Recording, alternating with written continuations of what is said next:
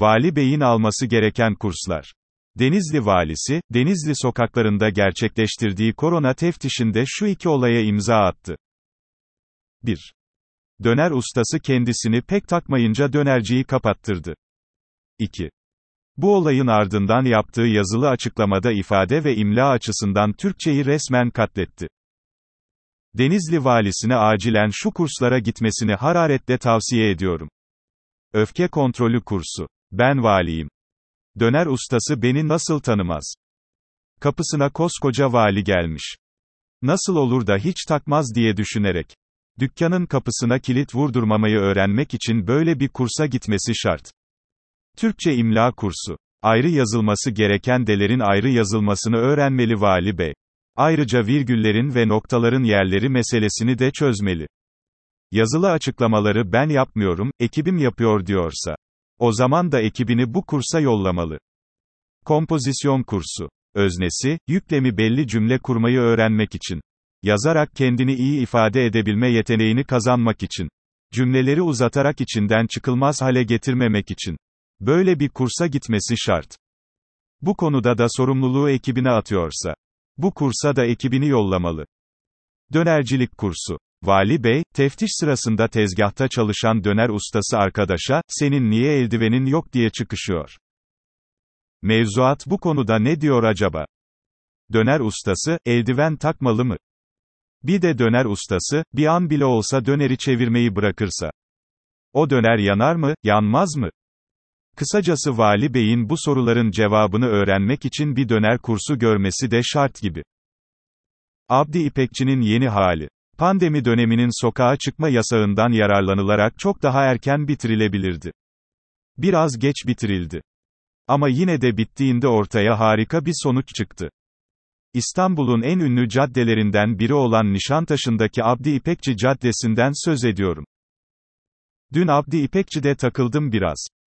Sonbaharın ve yağmurun da etkisiyle gözüme öyle güzel göründü ki, meydana bakan bir kafede otururken, adeta Roma azizim deyiverdim. Başarılı bir tanıtım. Nasıl başladı, nasıl bitti? İstanbul Belediye Başkanı Ekrem İmamoğlu başarılı mı, değil mi? Bu sorunun cevabını vermek için henüz erken. Ama Ekrem İmamoğlu'nun sosyal medyada başlattığı, nasıl başladı, nasıl bitti kampanyası. Kesinlikle başarılı bir kampanya. O kadar başarılı ki, kampanyada kullanılan yöntemi, iktidar mensupları da yoğun biçimde kullandılar, kullanıyorlar. İki şey söyleyeceğim. 1. Ülkemizde yaşayan bir vatandaşımız, bir siyasetçimiz, bir aydınımız. Azerbaycan-Ermenistan arasındaki savaşta tarafsız kalabilir.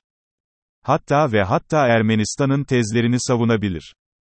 Hiçbir vatandaşımız, hiçbir siyasetçimiz, hiçbir aydınımız, bu konuda farklı düşünüyor diye. Hedef gösterilmemeli, linç edilmemeli, tehdit edilmemeli. Hele hele bu kişilerin ifade özgürlüğünün kısıtlanması, akıllardan bile geçmemeli. Tehdit edilenler, ilgili makamlar tarafından derhal etkili biçimde korunmaya alınmalı. 2. Azerbaycan-Ermenistan meselesinde farklı fikirler ileri sürenler, bazı tehditlere maruz kalıyorlar diye eleştirilmeyecekler mi? Tabii ki eleştirilecekler. Tabii ki tezlerine itiraz edilecek. Tek şart var. Bunun ölçülü, uygar ve tartışma adabına uygun bir dil ve üslupla yapılması. Ayrıca tehdit diline, linç üslubuna ve hedef gösterme yaklaşımına da asla tolerans gösterilmemeli. Bu ülkede bu tür görüşlerin rahatlıkla dile getiriliyor olması lazım. Bunun ülkemizin gücü ve zenginliği olduğunu hepimizin görmesi lazım. Hrant Dink şöyle demişti. Videosu var. Hrant Dink, Karabağ konusunda konuşuyor. Söylediği cümle şu. Açık ve net söylüyorum. Ermenistan'ın işgal ettiği topraklardan çekilmesi lazım. Hrant Dink gerçekten başkaydı. Bambaşka. Yırtık çorap. Bayağı janjanlı ve pahalı bir marka olan Gucci'nin 1300 liraya sattığı kadın çorabını gördünüz mü? Adamlar resmen çorabı alıp çeşitli yerlerinden çekiştirip yırtmışlar ve hiç utanmadan bunu vitrine koymuşlar. Bu durumda soralım. Bazı hanımlar, semt pazarından pek ucuza bir çorap satın alsalar. Çorabın sağını solunu çekiştirip yırttıktan sonra giyseler. Ve soran sormayana da, Gucci'den aldım şekerim diye hava atsalar. Gucci'ye amma gol olur ha. Scooter ve bin bin. Ben hep tek bir şirket var sanıyordum, meğer scooter olayında, bin bin diye bir alternatif daha varmış. Şöyle bir inceledim, bin bin olayını. Bunların scooterlarının motor gücü daha yüksek, yokuşları daha iyi çıkıyor, daha hızlı kaçıyor falan. Sonuç. Sonuç şu.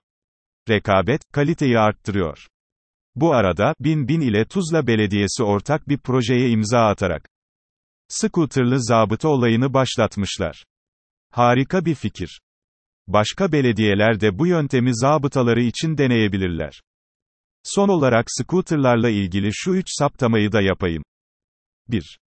Önceleri bir zevk ve eğlence aracı olarak görülen scooter, artık tamamen ulaşım aracına dönmüş durumda. 2. Galiba bir türlü çözülemeyen İstanbul'un trafik sorununu, kısmen de olsa bu araçlar çözecekler. 3. Şu ana kadar kendilerine yönelik alternatiflerin önünü kesen taksiciler, scooterlar karşısında pes edecekler.